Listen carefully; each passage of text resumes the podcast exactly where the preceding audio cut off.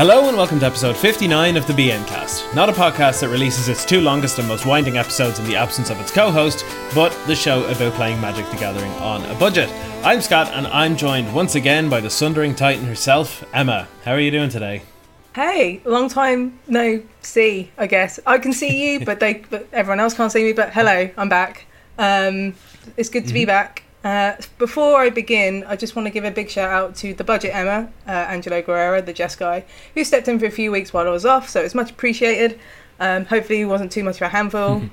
But, We managed, yeah. you know. Um, so I've been away because I've been busy with content, and I've also wanted to take some time out. Burnout exists. Burnout's a thing, and it's just a reminder, just to say, just to take a break once in a while. It's good to just pull on the brakes and just chill out and try and not, you know, stress out and be tired.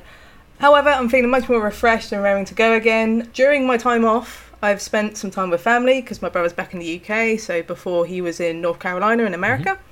Um, so spending time with him and my niece, so I'm being that you know cool but bad influencing aunt that you you tend to be. I've also got back into Warhammer a little bit as well because I've got the room to, to paint models and stuff Yeah. again. So I've been picking that up as a way just to chill out and not do something magic related, which is kind of nice just to just to rotate that, you know. Otherwise, I've been catching up on TV, so I've been watching Ted Lasso, which is a great show. I recommend it uh, if you haven't watched it already. And unsurprisingly, I'm still binging on The Simpsons because, you know, have you met me? Um, in terms of magic, events are starting to fire again at my LGS. Um, so I've been going to like FNMs again. They've been really good. Like my LGS is really good. Landing games. They've been enforcing masks, making sure you're double vaccinated, um, and they've reduced the attend like how many people can attend these events just to make sure people can move around. So they're very very accommodating. Hand sanitizer everywhere. I feel super comfortable Sweet. going. So I'm gonna I'm gonna attend. So with that, last week I played my first modern FNM in about 18 months. Um, and I played Mono Green Tron. So typically, when I play my first round in this FNM, I play the mirror. So I, I play against Mono Green Tron, which is great. And then after that, I played like another Tron, like another mirror, and then I played against like Jund, which was the most boomer Jund deck I've ever seen. So it was just like Bob's Goyfs, like Rob Alexander signs Shockland, you know, just the the, the proper reduke traditional Jund, right? Um, it was a rough showing because I wasn't anticipating two mirror matches at the FNM, but it was quite good. It was just good to see people Yeah. again and just kind of get used to playing Magic with my hands, if that makes Mm-hmm. sense, like shuffling cards and that kind of thing. So coming up for me in terms of Magic, I'm looking to play Legacy for the first time Oh, in four years because I'm borrowing a deck off a friend because they're trying to fire up Legacy in the area again. Um, so I'm playing Elves, which I haven't played in a long time, so that's going to be fun to do. Um, and then I'm going to be playing FNM on Friday and hopefully playing Tron and probably going to pack some World Breakers just to anticipate the mirror, I guess. Um, how about you? What's what's new with you? Um, not a lot, not a lot. I've been all right. Um, this week I had a new article out. So it's tutors in budget commander decks and how best to use hmm. them. I go through a number of different types. I talk about the best ones on a budget and different ones for different colors and that sorts of stuff. So that's over on Card Kingdom now. If you want to go and take a read after the show, I. Otherwise, in Magic, I've been playing an awful lot of Commander. Like, if you see me on Twitter, I'm throwing up regularly for mutuals to reach out and play games with me all day, every day. At the minute, I've taken my Syr Konrad deck and upgraded it with some better mana production. So I've got like a Crypt of Agadeem, I've got like a Manascape Refractor to copy those kind of things and that sorts of stuff. So it feels much stronger now. It feels really, really good. Um, the only thing I think I'm missing in terms of the mana base it could technically do with the Nykthos, but it's not necessary. And I could also do it getting a Cabal Coffers soon. So we'll see how Yeah. that goes. Uh, to make up for increasing the power in one of my decks, though, I had to put together a lower powered list because sometimes people just want to play lower powered stuff, you know? So I threw together Ranar the Ever Watchful. It's a Foretell and Flicker deck with actually no infinite combos. Well, technically not true. It can go infinite with like Peregrine Drake and Archaeomancer and like a ghostly flicker, but there's no way Yeah. to spend the infinite mana and there's like no infinite ETB trigger thing. So it's just there to just be like, if I had a combo here, you'd all be dead. But you're not, so the game continues. yeah. Um, and then I just threw together a quick God Eternal Oketra value slash tokens deck. You know, cast creatures Yes. that bounce them back to their hands and that sorts of stuff. Um, Love Oketra. both of which are pretty fun to play. So I'm happy to have them now for more chill games. And outside of Magic, I have been playing Final Fantasy XIV mostly. Um, I'm still a sprout. I haven't paid for it yet, so um, at peak times, it's been getting uh, frustrating to try and log in. But other than that, it's been good. And I'm also casually playing through Celeste again, which I don't think anyone's ever said because it can be very frustrating at times. So, you know, ca- I use the term casually playing through very lightly. Like, I play it properly for like half an hour and then I get frustrated and stop. So, I've heard good things about Celeste, but I've never played It's it. It's one of very those one I keep I keep need keep meaning to pick it up, and then I forget about it, and then like now you're talking about it, I was mm-hmm. like, oh, I should pick it up again, and I'll probably forget about it again. But no, it does sound quite good. I should pick it up at some point. yeah, if you like platforming games at all, it is probably one of the best ever made, I would say. That's a claim. Yeah. And Emma, have we got any housekeeping this week? We do have some housekeeping this week. So we have a new member of the Cheering Fanatic tier on our Patreon, Evil Vanilla Glaze, which is a great name, by the way. Nice. Um, so thank you very much for your support, and thank you to everyone who continued to support the Patreon over patreon.com slash the BMcast. Yeah.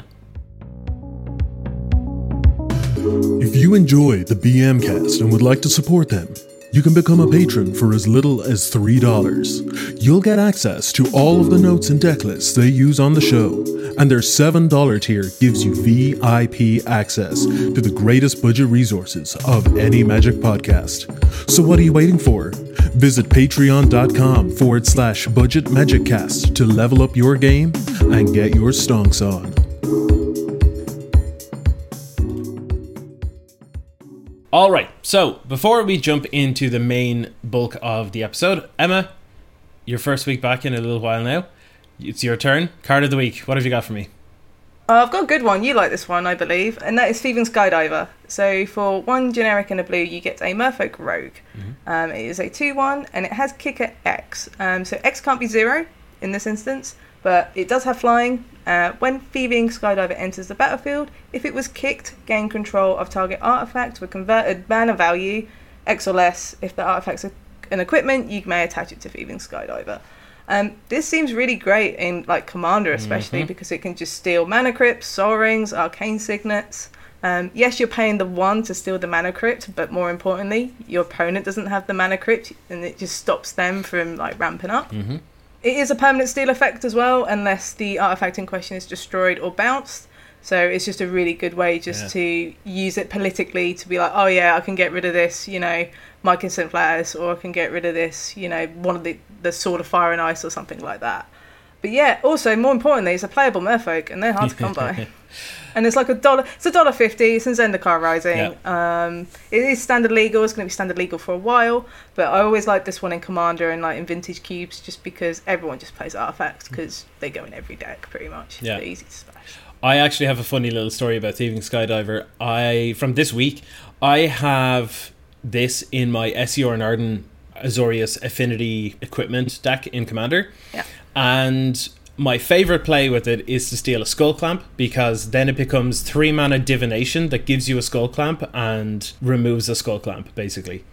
Nice. Yeah, That's really good. it's really good. That's my favorite play. Like, it's all well and good to like steal a sol ring or whatever, but steal a skull clamp wherever possible because it automatically equips, draws you two cards.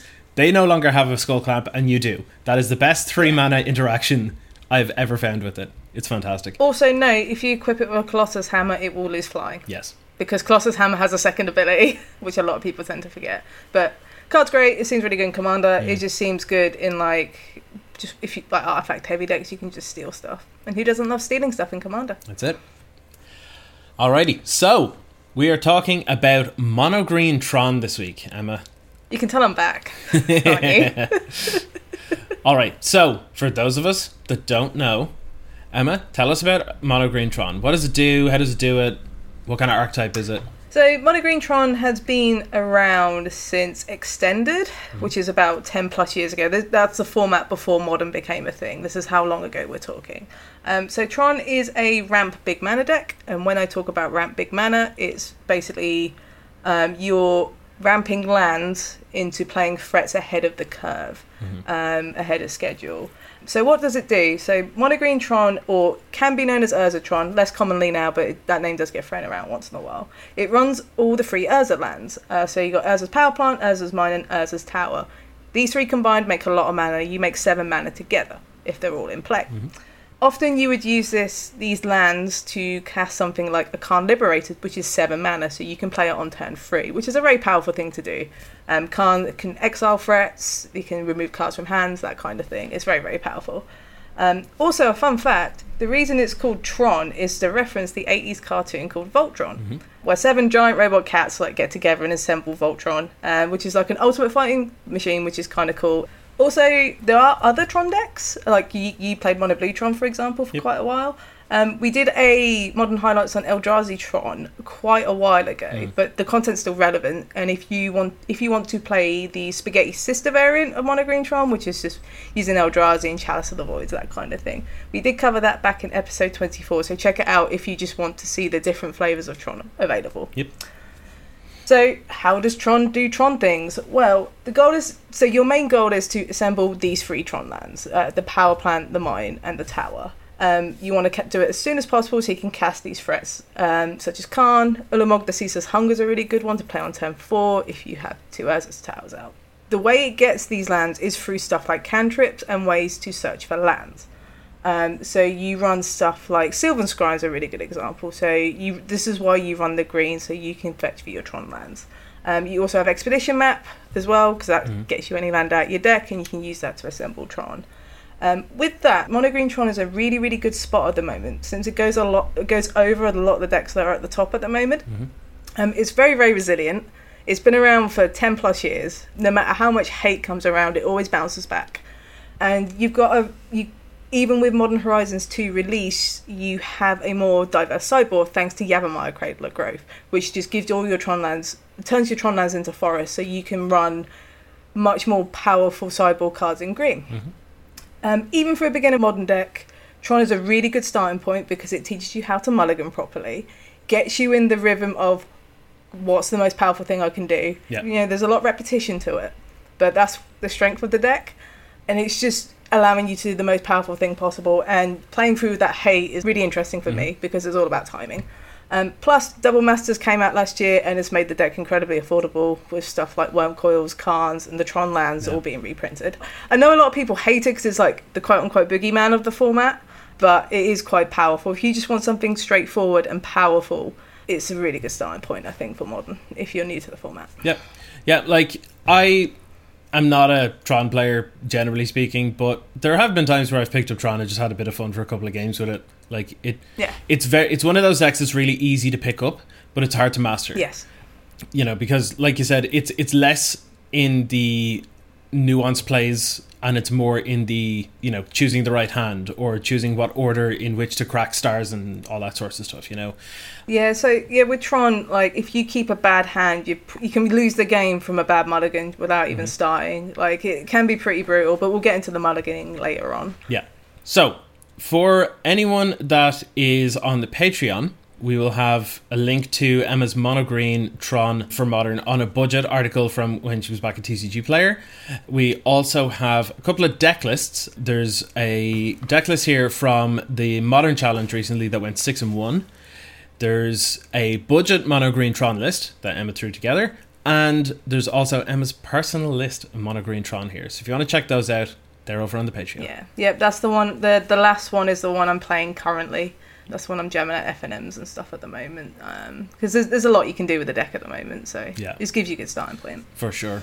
So, with that, Emma, take us through some of the key cards. We've already talked about the Urza lands, and you talked a little bit about Karn. What about some of the other parts? Like, once we start getting into the, the rest of the deck, what are the key bits? So less of the namesake stuff. So I did mention it briefly earlier. So Sylvan Scry and Expedition Map are quite important because they will most likely get you your third Tron land. Because often you will keep like two different Tron lands and like a map or a scrying. Um, and then you can just get it on your third turn. Um, often it scrying takes a bit more work because obviously you need chromatic sphere and chromatic star to get the green. Um, but these are very important because a lot of the time you're not just going to have natural Tron in hand. As much as people say you will, a lot of the time you're going to have two out of the three. So having these is very, very important. And lastly is a, a, a new, a new, I say newish edition. It's been a couple of years, but Karn the Great Creator.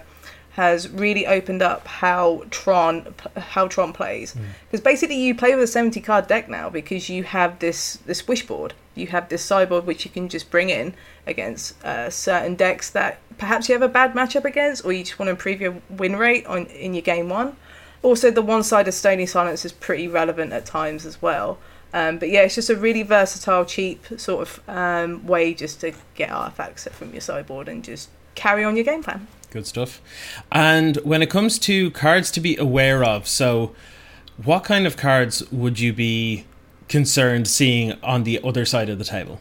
As Tron emphasizes a lot on the Tron lands to carry out its game plan, there's a lot of land destruction or land hate that can really, really uh, stifle your game plan. Mm. So we're thinking of stuff like Blood Moon, Pillage, Assassin's Trophy, Ghost Quarter, Field of Ruin.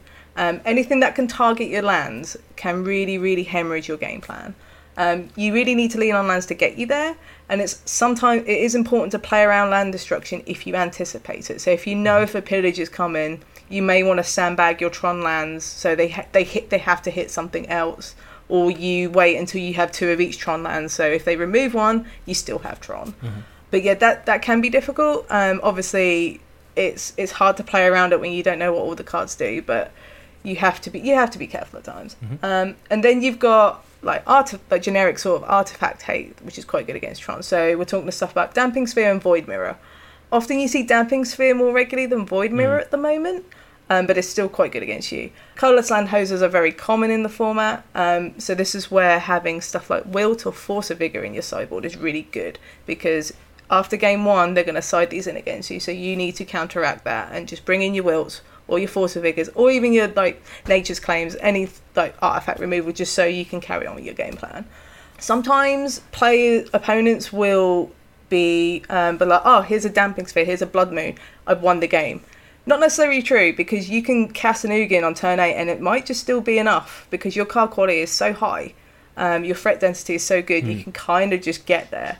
Um, it's how your opponent applies the pressure after that land hate will determine whether you win the game or not. It's just something to keep in mind because a lot of people go, "I'll play Blood Moon, I've won," and it's like, nah, I can just play this card for turn seven on turn seven and exile this Blood Moon. Yeah, that's Let's it. go.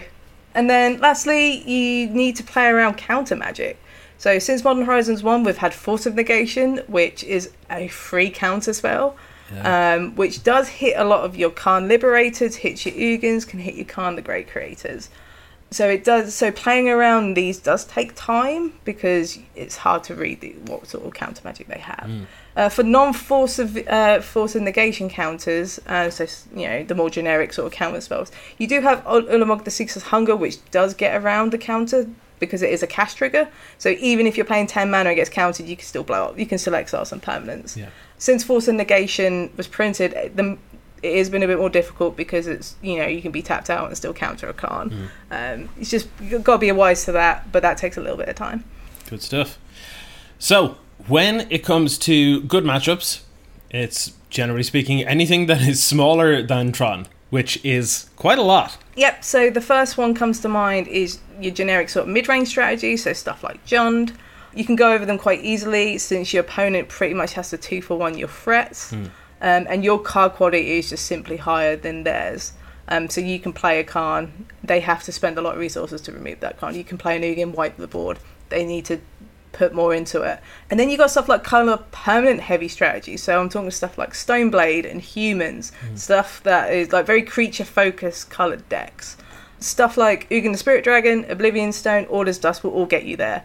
Even if you take a lot of damage early on, you can pretty much leverage it with just the All Is Dust on turn three and then take over the game. Um, you just have so many ways to clear the board in your main board and your sideboard as well because you should probably you should run a uh, Oblivion Stone in the sideboard so you can get it with Karn and and pop it off. Yep. Um, and then lastly, I, I I always find the Amulet Titans matchup to be quite good because, you know, they have no way to disrupt your mana. They're trying to do their own thing. Um, and then you have cards like Sundering Titan, which is really cute against a of Elysian Grove because you can just blow up a load of their lands. You've got removal in your sideboard to deal with the Primeval Titan, and like the Karn and Ugin kind of gets you there as well because, the, again, all their permanents are coloured. Yeah. So it gets you there. It's a little slower. You're not looking to Khan off quite as quite as uh, aggressively, but you just want to keep that board clear and then get the Sundering Titan and blow up a load of lands. Mm. Is the goal. The Amulet Titan Tron matchup is a really interesting one because I feel that it can be quite play draw dependent as well. Yeah, it depends on how good the Amulet Titan player is. I've Yeah. in the past. Yeah. Um, it's one of my favourite matchups as a Tron player as well. I really enjoy it, um, especially if the Amulet Titan player knows what they're doing Mm. and they're well seasoned. It is a really good. It's a good matchup for Tron, but it's also a really fun matchup. It's one. Yeah. It's very very nuanced. Good stuff. Now, I'm going to take over for a minute because we're going to talk about bad matchups. and there's Yeah, something that I like this one. Yeah, there's something I realized recently and that is the majority of the decks that I enjoy playing in modern are actually phenomenally bad matchups for Tron. So, let's start off with aggressive strategies. So the likes of burn, prowess, infect, basically any deck that can kill you before turn 3 is always going to be an issue generally speaking, if you survive and get a Karn the Great Creator, you go fetch a chalice and put it on one, you're probably fine. You know, Yeah. Wurmcoil Engine is definitely by far the best card in this matchup. Anytime I see a Wurmcoil, I am sad. So, Yeah, because again, you have to two for one it because. Um, unless it's like a white deck, like P- Path to Exile is not really a thing at the moment. I don't think so. A lot of people are playing Prismatic Ending instead. Mm. Yeah. Um, like you can throw Colossus Hammer into that equation as well because that could, like Yeah. it's nuts hands, so it's just nuts. So it's going to kill you. Yeah. But I think that's could be same for a lot of decks, so not just Tron. Yeah. Um, it's just so fast paced. Yeah. But yeah, Tron doesn't do well against aggressive decks at all. Yeah. Just to just to be clear, when I said infect, I did actually mean hammer time because it is an infect deck. Like, Oh, I'm sorry. I didn't, just- I didn't realize Hammer's now mono white infect. It, Okay, it, ba- it it. basically it basically is, yeah, yeah, because it, It is, yeah. it just it just wins with Inkmoth like most of the time. Yeah. So yeah. Um, similarly, combo decks are really really bad matchups. Uh, one of my favorite matchups is Twiddlestorm versus Tron because on your upkeep I'll just twiddle a land and then Yeah. that time walks you, and then I just get to combo off for like ten minutes if I feel like it. So And I'll go and get a coffee. yeah, yeah, exactly. Yeah, Mine, mine's a mine's a flat white. Yeah, all right. Uh, Yeah, okay, so good to know. um, yeah, they're they're really really hard to beat. Uh, one of the better sideboard cards that I found for those kind of matchups, ones that I don't want to see, Trinisphere is pretty good. However, do watch out because there have been several times where someone has put a Trinisphere into play and thought they were safe, and then on end step I twiddle and tap it, which actually turns Yeah. off Trinisphere, and then I just go off anyway. Um, I've enraged a number of Tron players by doing that. So. Yeah. I, Reading the card explains the card. yeah, I'm just over here fighting the good fight. Don't mind me. Uh, Debatable. um, like like you mentioned earlier, land destruction is pretty bad too. Any sort of strategy that looks to focus on land destruction in particular uh, is going to be pretty rough. So the likes of Ponza. Now, thankfully, Ponza has kind of moved into more of a green red mid range and has started to play less land destruction. So it has gotten a significantly worse Tron matchup now. But if someone is playing like you know, I, I refuse to change my deck from 2017. I'm still playing Ponza. Then then you're probably in trouble. Yeah, Boomer Ponza. yeah, yeah, Yeah, because the thing is with Ponza, yes, it has the land destruction. As I was mentioning Mm. earlier, it has stuff like Klothys that can kind of. It, that's a clock to kill you, right? And stuff like Hex Drink is really good against you as well, especially if it's like completely leveled up. You can't deal with that. like, like as you say, Ponza's not as popular anymore. Mm. But with the rise of Tron, I would not be surprised to see Ponza and red like aggressive decks come back yeah, for sure. in some way. And then finally, again, depending on the the player draw, uh, Mono Green Tron might be a bad matchup for Mono Green Tron. It's one of the worst matchups ever, and that's not just because I played two Tron mirrors in the last week. It's just not a good matchup. It is die roll dependent. Basically, Yeah, so it's whoever can assemble Tron first and play Karn. yeah. It's Pretty also much. pretty terrible to watch. It's, It's one of the worst mirrors to watch Yeah, because it's I- just like I I've, don't- I've my Karn. What are you gonna do? Uh, scoop, I guess. Like yeah. that's basically how the game goes. It's it's really rough. It either goes that way, or whoever gets Karn Great Creator first and gets Liquimetal Coating, Yeah. and then start blowing up lands, or whoever gets the pithing needle to stop the opposing Karn. Yeah. But then you have to be careful because you're pithing needle your own Karns as well. It's just not fun. I don't recommend it. Yeah. if you can avoid it or possible, please do. All right, so they're the bad matchups. Now, we have a couple of tips and tricks. We're going to go through some here, and then we have some very special, more in depth ones from Emma available, like we said, on the Patreon. So it's patreon.com forward slash the BMcast. Emma, why don't you start us off with the first one here? Yeah, so with Karn the Great Creator, not only can Karn grab artifacts from your sideboard, they can also grab it from exile if you own them. Mm. So, for example, you had an Ensnaring Bridge in play against like a red deck. Um, they they blow it up with a Shattering Spree, something like that. It's in the graveyard. And then you go to exile your graveyard with Relic of Progenitus because you're worried about the Murktide Regent that's coming, um, and it's in exile. Um, with Karn's minus two ability, you can grab that Ensnaring Bridge from exile and Yeah. put it into your hand. Uh, it's a it's, it's something I don't see a lot of Tron players doing because I just think they see it as like a wishboard like a wishboard thing. But you can get artifacts from exile and put it into your hand. This might be relevant if you like need an like you need your third Tron land and you need to get the expedition map got exiled. You can get it back into your hand and get your last Tron piece or whatever. Yeah. Yeah, this is also particularly relevant if you're facing anything that has prismatic ending because that exiles as well. So, Yes, that card's very good against Chalice of the Void, mm, as I found out recently. yeah. Another little tip is you can trigger the Sanctum of Ugin sacrifice clause uh, if you're casting a Walking Ballista for eight or more. So, like X Yeah. equals four. It may not come up that often, but you know when it does, it just means you can go get yourself another threat, which is quite nice. Yeah, it's just uh, it's just like because it's X on the stack, so Mm. it is eight, and then you sack the sack the Sanctum, and then you can get like an Ulamog for next time. Um, walking ballistas aren't as popular in Tron at the moment, but if you Yeah. tend to, if you want to play a more ballista heavy one, it's just something to keep in mind. Mm-hmm. And there's no shame in getting your expedition, ma- uh, get using your expedition map to get that Sanctum of Ugin, to get that Ulamog as well. Is you're not completely leaning on to getting the Tron lands. Yeah. Also, with Karn Liberated's minus three, um, Karn can exile lands because it's just permanent. So, especially in, this comes up in the mirror a lot, where you just exile Tron lands Yeah. um, just to get them off Tron. Um, and also, don't be afraid to plus four Karn, which is exile a card from a player's mm-hmm. hand and target yourself, because you can prepare for that minus 14, which is restart the game with the exile cards in play. Mm-hmm. So, if you think the game's going to go too long, you can prepare for that over a couple of turns. Have like an Emrakul, the Promised End underneath, and mm. then you, when you reset, you have an Emrakul in play, so and so forth. Or even better, another little bonus trick is you can tick up Karn Liberated, exile a wurmcoil from your hand, and then minus Karn the Great Creator and get it back into your hand. Yes, Oh, Galaxy Brain. yeah, Galaxy Brain move right there. So, It's like it's like pass the parcel with Karns. yeah, yeah. Karn playing past the parcel with himself. That's nice. Yeah. Uh, so, um, so if, by the way, you're anticipating land destruction, um, search for backup copies of Urza's Mine and Power Plant because it can be easy to get all your towers and try and feel greedy, you know, because tower obviously when you have Tron it gives you more mana. Often opponents tend to go for the tower first because it generates the most. So try and get tower last or try and play tower last. Yeah. It's generally a good call. That's just that's just something I've always done, and it seems to go well. You do get players that will just target a Tron land, so like, yeah, I always target the power plant just because I can, not necessarily because it's the most effective thing. It's just because they want to be different.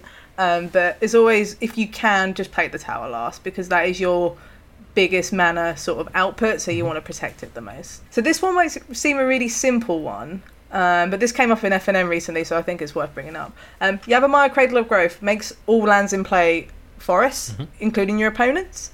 Be mindful as it may free up spells in your opponent's hand to use against you, such as Force of Vigor or Endurance. Mm. Also, is a good thing to keep in mind when you have a Sundering Titan and you're against non-green decks because because as they're a forest, you can use it to blow it up. Yeah. Um, but yeah, there was an instance at FNM last week where someone played a Yavimaya and I just had Tron lands, but I had like two Force of Vigors in hand. Um, yes, I could exile one of them to cast it, whatever, but I wanted to keep both because they were playing a lot of artifacts. So I used that to get rid of one of their threats, sort of thing. But the fact that they played that Yavimaya really freed me up, and I could like Yeah. Blow up the O Stone or whatever. Um, so it's just something to keep in mind because it does target, it does make all lands into forests. And when it comes to the likes of the chromatic sphere and chromatic star, generally speaking, try to avoid cracking them unless you have something to cast off of that green mana, you know, like an ancient stirrings or something. Sometimes you do just need to cycle them to try and find something because you're under pressure. And when you crack them, obviously, nearly always name green, unless I don't know, it's post board and you have a dismember in hand and you don't want to lose life, so you name black maybe. And but for the most part, crack only when you need to use them. Generally speaking, Yeah, yes. It seems simple, but a lot of people I've seen people aggressively crack them just with, and they've got no backup. Um, but yeah. Another simple one, uh, Warping Wail, which is seeing a lot of play in main boards Mm. just because it does deal with prismatic ending. Um, it does counter sorceries, and it counters a lot of sorceries. So it can, so it's great in the mirror because it counters the your opponent's Sylvan Scryings and Ancient Stirrings, which is really good because you want to kick them off Tron as much as possible. Um, it's really good against Scapeshift because Scapeshift's a sorcery, so it counters that. That's a good one. And then obviously you've got Prismatic Ending. Pillage is a good one. If you expect Ponza, you can counter that. It can be incidental ramp in a pinch. So if you're struggling, you can generate a Scion. That's a colorless source. It may help you you crack your expedition map, whatever. Um, and it can also be used as a blocker. Protect your Karn, protect your Ugin, protect your Karn, a great creator. And also the, the exile for minus for t- one toughness can be relevant because it does it can get rid of Ragavans, it can get rid of um, Dragon's Rage channelers, that sort of thing. Yeah. It's a very versatile card. I think it's been one of the most underrated cards in Tron for a long time. So it's really good that it's seen play in main boards. Yeah, for sure. There is another matchup that can be quite bad, and that is Mill. Because, you know, they run Surgical's main and mill you, so they can just very easily sweep one of your lands out from your deck permanently. And if you're permanently taken off Tron, generally speaking, Tron, la- Tron decks have like no more than like 19 lands in them, so you're already going to be off of getting 7 mana quickly, and you're also down like more than 25% of your mana base. So it can be risky. One thing to keep in mind is sideboarding something like Kozilek Butcher of Truth is a great way to avoid getting milled out because it means that they have to sandbag a surgical in order to deal with that. But if that is a little too pricey, something like Gaia's Blessing, which is something I've put in sideboards in any color, even if you just can't Yeah. cast it, because it's very, very effective at just preventing you from getting milled out. So you can run that as well if you're worried, or if you if you know at F and M there's like oh that mill player is coming back after Yeah. after lockdown. Yeah, yeah, okay. So Oh, also, I don't know a mill player that doesn't have a foiled out deck. Just on a side note, every mill player I know has a complete foiled out deck. I don't know if it's like a rite of passage or it's just like coincidence, but yeah. I, I was actually about to say that I had a non-foil mill deck, but the keyword there being had. So Okay. all, all the mill players you know, may yeah, probably still do have all foil decks. So yeah, Yeah, there they you go. got like they're all blinged out with like full hedron crabs and all that, Yeah. and it's just like wow. I just never seen a non-foil mill deck, so I don't think they exist. Mm. And lastly, this one's a finance tip Mm-hmm. if you're looking to pick up Tron. Um, so Double Masters back in I want to say it was last year, like last, early last year, last April, Something like that. I don't know. It's still March. Like Time's whatever. T- time's a construct. so Double Masters made Tron very, very affordable, as I mentioned earlier, Hmm. with stuff like Wurmcoil Engine, uh, Karn Liberated, Chromatic Stars even got reprinted, which is really nice, and the Tron lands all being accessible and affordable again. Um, I recommend going with these versions because they are the cheapest, um, just your normal frame ones, none of the fancy stuff.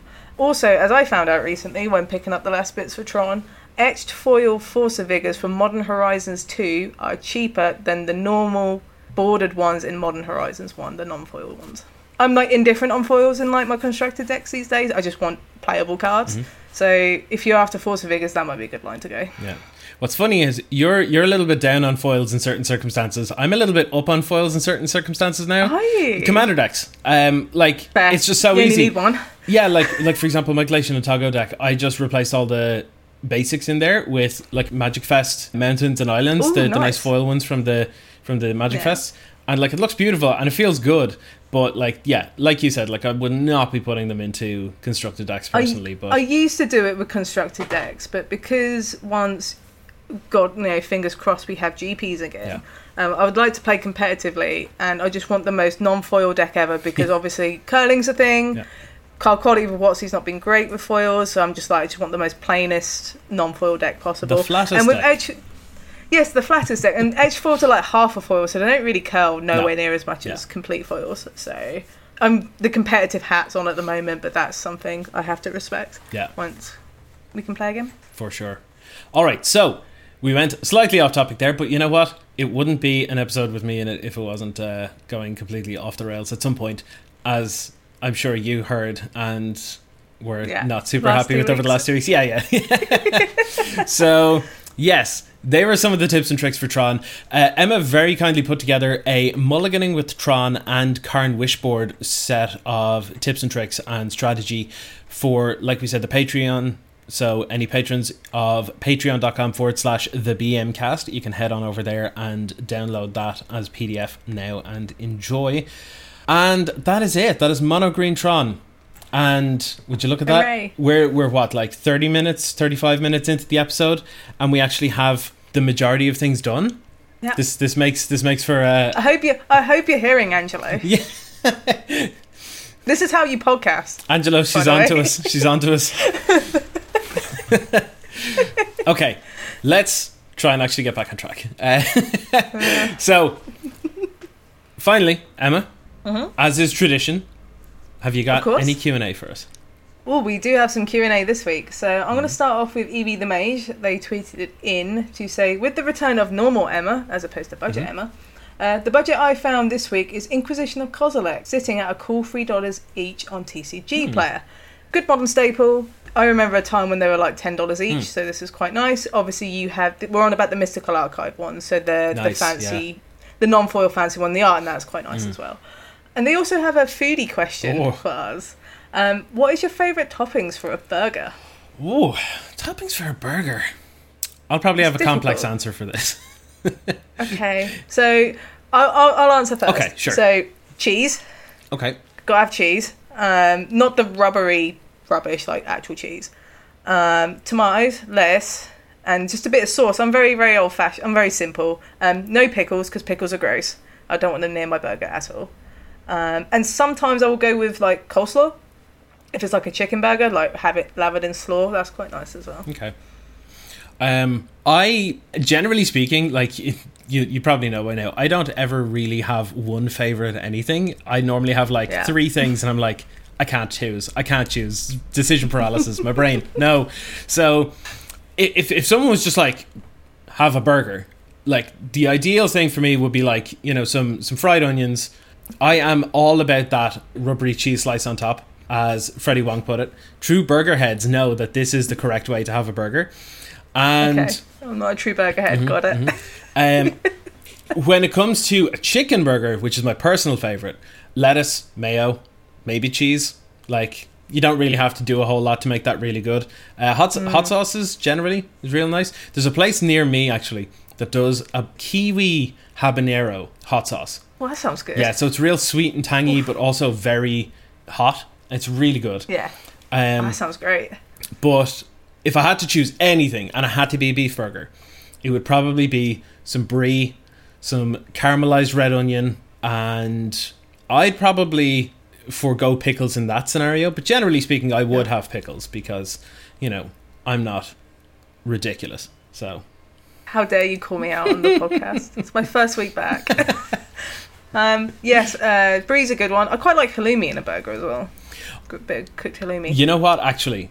So I just have to throw in there because you said halloumi. Uh, I'm actually a big fan of vegetable burgers as well.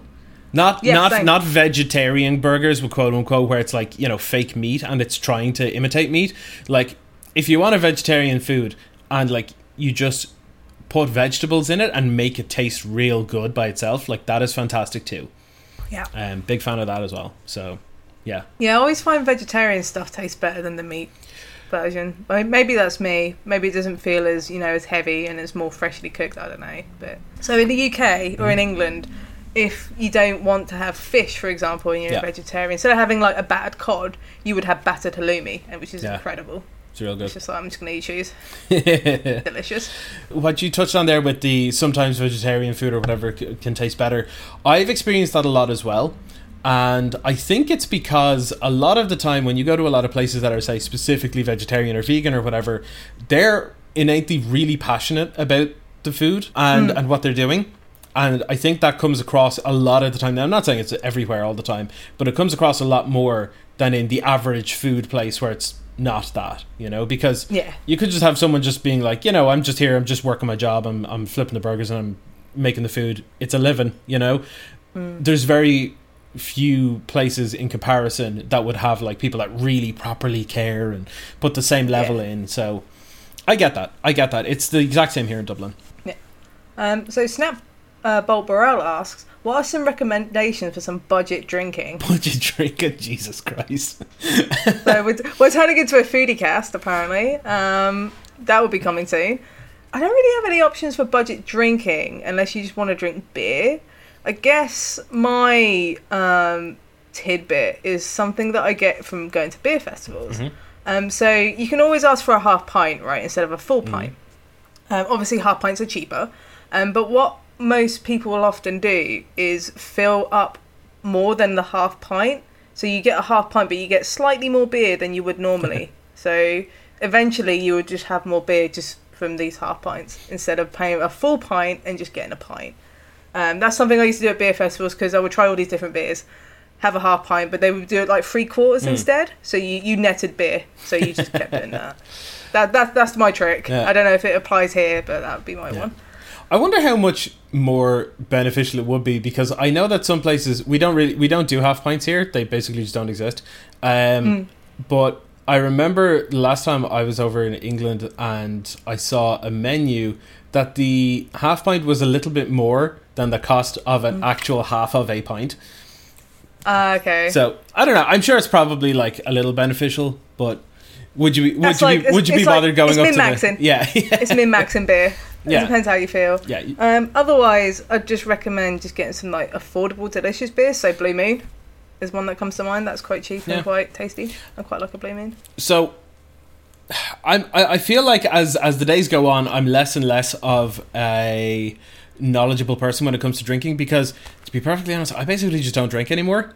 Um, No, you don't. And- I'm carrying the load. my my re- what I realize right is that the things that I enjoy the most require me to be mentally sharp, and generally speaking, they are the things that I will do with my friends, like play games or play Magic or whichever. And as soon as I imbibe even the slightest amount of alcohol, I'm like, ah, I can already feel like there's a light fuzz around the edges, and I'm already not really paying as much attention or feeling as sharp as before. So like I've kind of just by that alone, that's what made me drink less because I'm like, no, I want to be able to focus and do stuff. Yeah. And then I wake up after hanging out with my friends and be like, oh, I'm feeling totally fine. I because I used to have really bad hangovers. I feel totally fine. I don't see any reason why I should just continue drinking. Now, obviously, when I get to hang out with my friends and stuff again, I'm going to get destroyed out of principle, but yes, correct. that's besides the point. Uh, budget drinking, though, um, a lot of people like shandies. Um, like Shandies are good. yeah, like if you if you're drinking to enjoy, like don't listen to anyone. It you know what? Actually, here's here's a tip. If anyone tells you that it's like not manly to drink like a shandy or a you know a, a quote unquote girly drink or something, you have my full permission to roundhouse kick them in the jaw. There you go. And mine too. Yeah, that's not on. Do it twice. Yeah. I guess my recommendations for budget drinking then would be actually, you know what?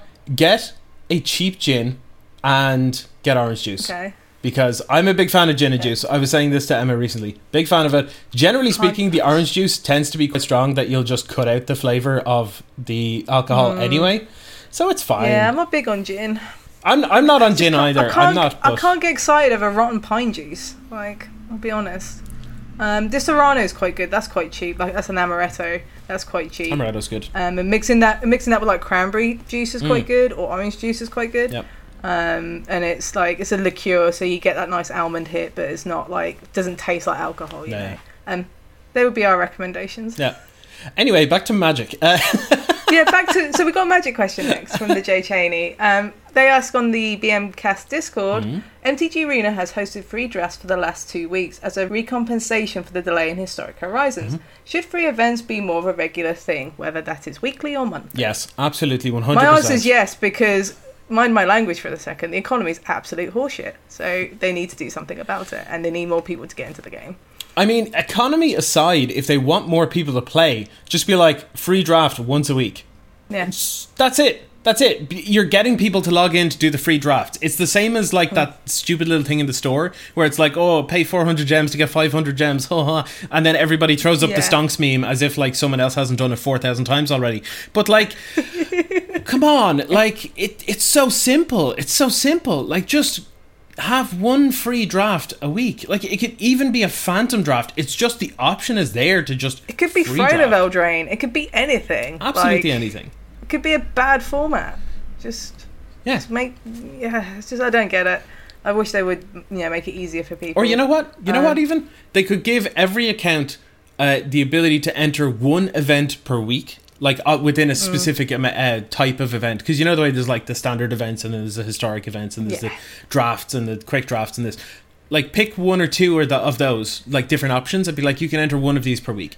People are going to log on and do it. And they're going to stay on, and they're going to do some more stuff, and then they're going to find they're going to play against someone with a cool deck, and then they're going to want to build that deck, and that as well. It's it might just encourage people to spend some money. I don't really want to promote the economy, but if you throw a bone, you'll probably get something back, right? that's it, hundred percent. But, oh well. Um, and then lastly, we have a question from Mickey P on Twitter. They ask, "What are some of the budget cards you had high hopes for in a specific deck that may have not lived up to your expectations?"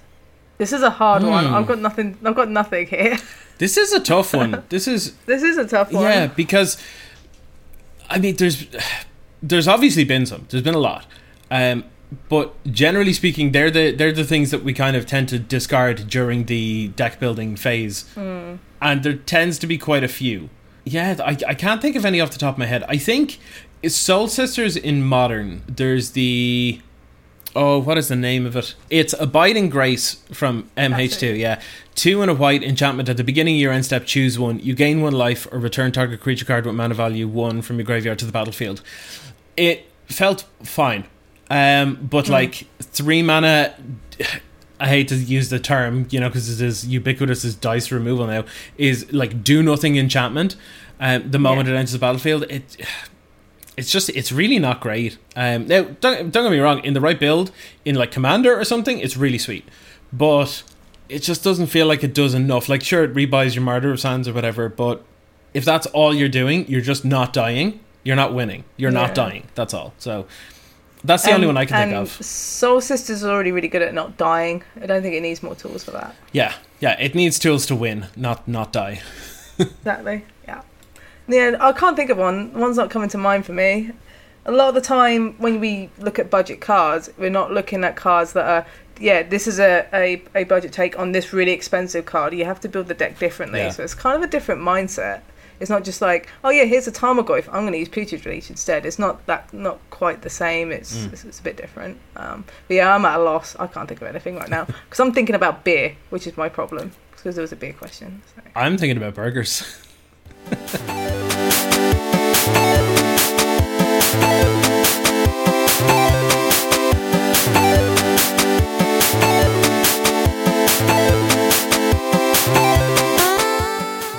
Thank you for listening to us here at the BM Cast, and a special thanks to our patrons.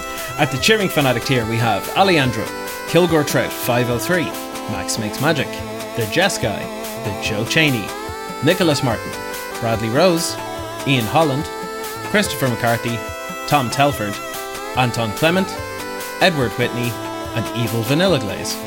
At the Stonks tier, we have Anga Orr, Scott Creech, Simon Grip, Brian Madden, A Nice Planeswalker, Nerblin, Everett Brogan, Alex Gibson, Bo Schwartz Madsen, and Mickey Paris. Thank you all for helping to keep this podcast on the air. We can't thank you enough. If you would like to support us and add your name to this list of lovely and wonderful people, head on over to patreon.com forward slash the BMcast. If you have any questions, comments, or sweet brews, you can email us at budgetmagiccast at gmail.com or message us on Twitter at the BMcast. We'll be back next week to give you even more bang for your buck.